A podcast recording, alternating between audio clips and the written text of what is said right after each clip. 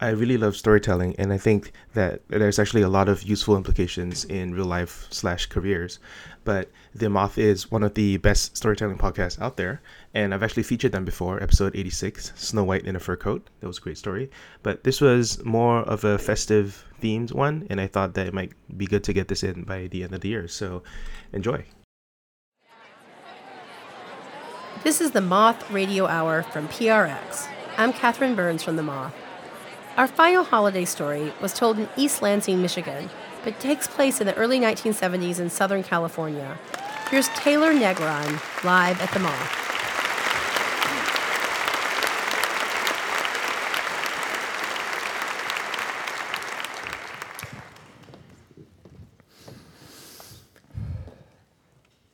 I was born in Los Angeles in a house in a canyon that was in a nest of palm trees that casted these thin, unmoving shadows like prison bars. It was very California Gothic. I am very California Gothic. I am the child of those people that you used to see in the ads for cigarettes in the back of Life magazine. Those handsome people that were always wearing terry cloth robes and, and penny loafers, smoking cigarettes, looking like they just heard the funniest joke of their life. The Marlboro man met the Virginia Slims woman and had me.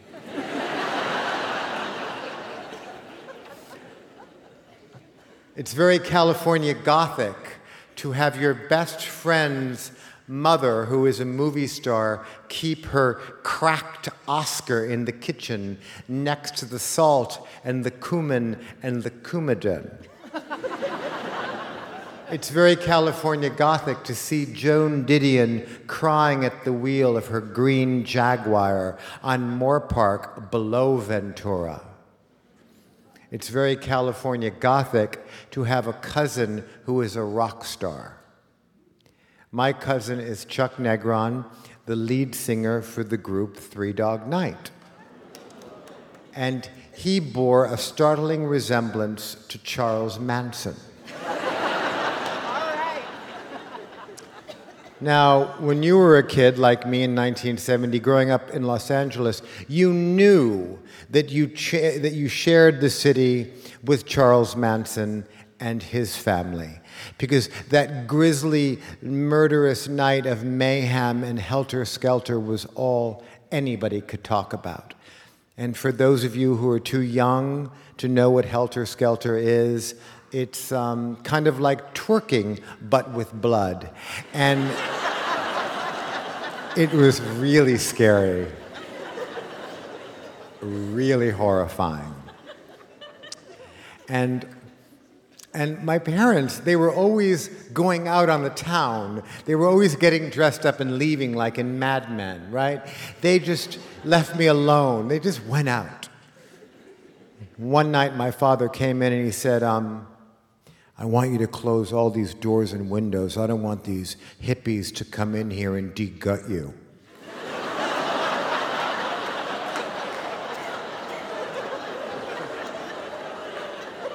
you heard him.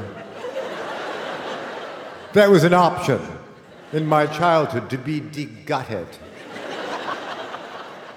And it, and it left a tremendous psychic scar on my life that has stayed with me forever. And, I, and I'm still very disturbed by, by, by hippies and long hairs and, and headbands and large candles and beads and bandanas. I just don't like any of it.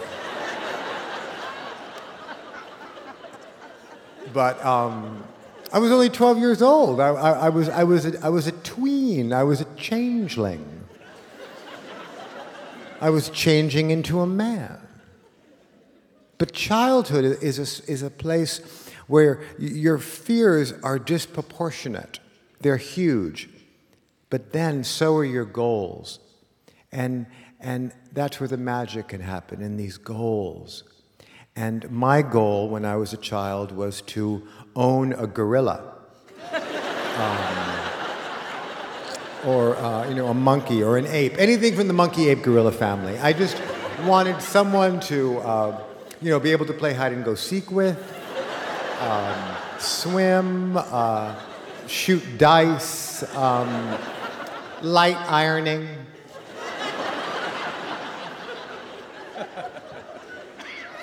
And uh, my parents were these really emphatic kind of ghetto people from New York City, right, who didn't like animals at all. And my mother said, Look, you will never, ever see a monkey walk through that door.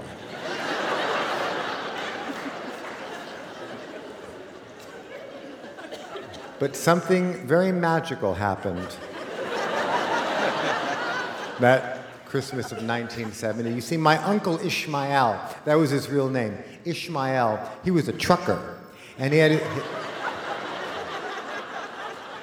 he had his own flatbed truck, which meant that he could follow other people around who had flatbed trucks and pick up what fell off of theirs. and one day he was closing down this raggedy ass Circus Vargas in the Hollywood Bowl parking lot on Highland and he came across a monkey that somebody was throwing out. a live monkey named Carol. Two R's, two L's. And we knew it was called Carol because it had its own cage with its name on it. And that is what changed the deal with my parents because they're, they are emphatic New Yorkers. So they said, well, if it's, if it's free and it comes with a cage, what harm can it do? Well, Carol came to the house. I was so excited. Carol arrived on that flatbed truck on a pile of grapefruits in his cage.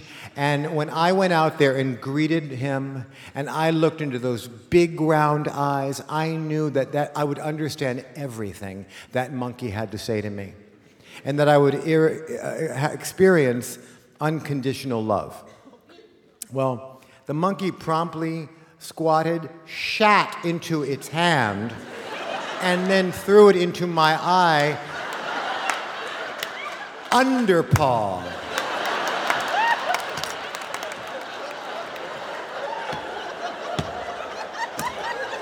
And from the shadow, I heard the ice clink in my mom's drink. and she said, That's your monkey. I loved my monkey so much. And I stuck with my monkey while everybody turned against my monkey. Sometimes they even put a sheet over its cage. I stuck with my monkey when my monkey willfully and intentionally fucked my grandmother's mink hat, and I took the blame.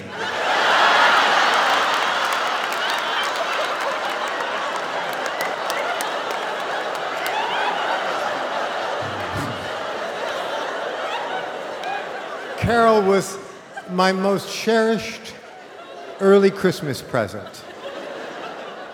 But Carol was not the only unexpected visitor that season. One Christmas night, the Santa Ana winds blew too hard against the glass in cold, frightening Los Angeles. I had fallen asleep into a deep Christmas sleep, and I looked out the window and I saw a van pull up in front of the house, turn off, and just stop.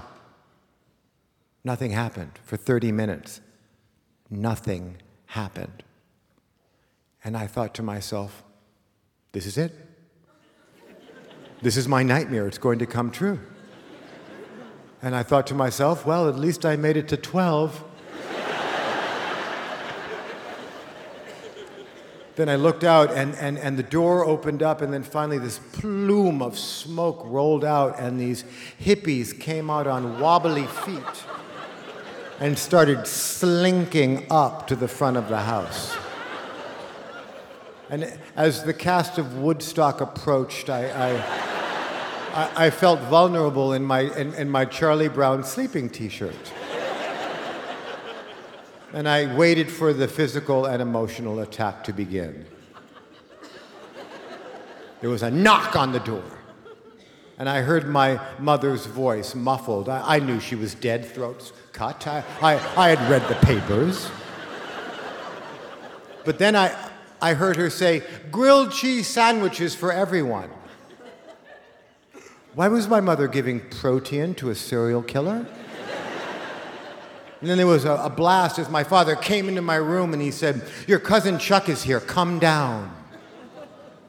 And I timidly followed my father down the stairs to see in the living room what appeared to be Mama Cass Elliot, Jim Morrison, and assorted long hairs devouring Christmas cookies. My cousin stood shyly holding a Three Dog Night album at the stereo, and he told us he was going to play a song for us that no one had ever heard before. Side one, song A. Jeremiah was a bullfrog, was a good friend of mine. I never understood a single word he said, but I helped him a drink of his wine. And on that cold, windy night, everyone stood up and started to dance. My, my, my, father grabbed my mother and they started to dance. I looked over and Jim Morrison, the Jim Morrison, was dancing the jitterbug with my grandmother on the coffee table. It was so extraordinary. It was so magnificent. The hippies and the long hairs were all singing along to choruses of Joy to the world. Oh, the boys and girls now. And then the song was over, and someone picked up the needle and put it back at the beginning.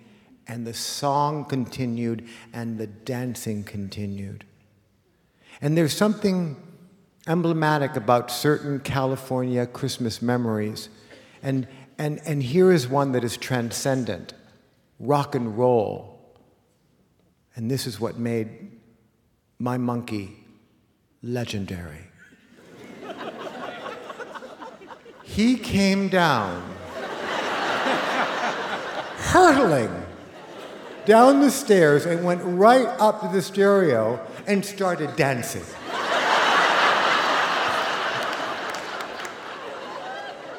Had we forgotten? Carol was a circus monkey. And this was her cue. You know I love the ladies her arms, his arms outstretched like rubber bands, and he, he started picking off the ornaments from the Christmas tree. Love to have my fun. The monkey started to juggle. I'm a high night rider and a rainbow flyer, a straight shooting son of a gun. I said, a straight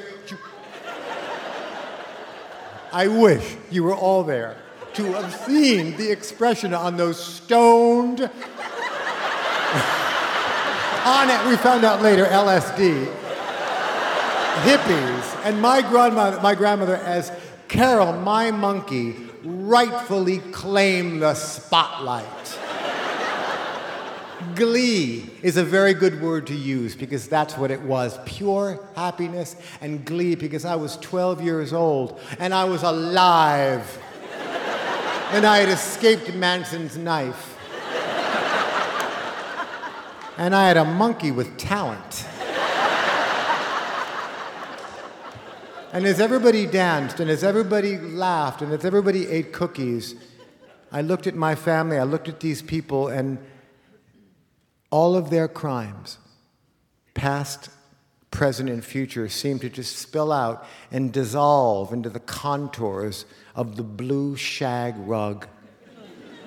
and as Carol balanced an ashtray on his nose, it was as though I was looking into my future because I realized all the glorious things that can happen with music and with joy. And that Christmas, the last one that I was ever a child, I learned a very important lesson that I'd like to pass on to you all tonight. And that's that no matter how horrible your day is, and no matter how scary your night is, everything can turn on a dime and with a knock on the door. Thank you.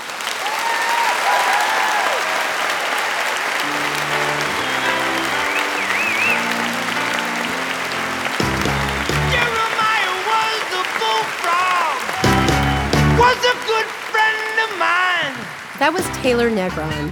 Taylor is a stand up comedian, actor, and writer who has starred in his own HBO special and appeared on The Tonight Show, as well as in films such as Stuart Little, The Last Boy Scout, and Fast Times at Ridgemont High.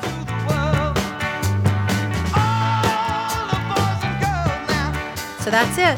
Happy holidays from all of us here at the Moth Radio Hour.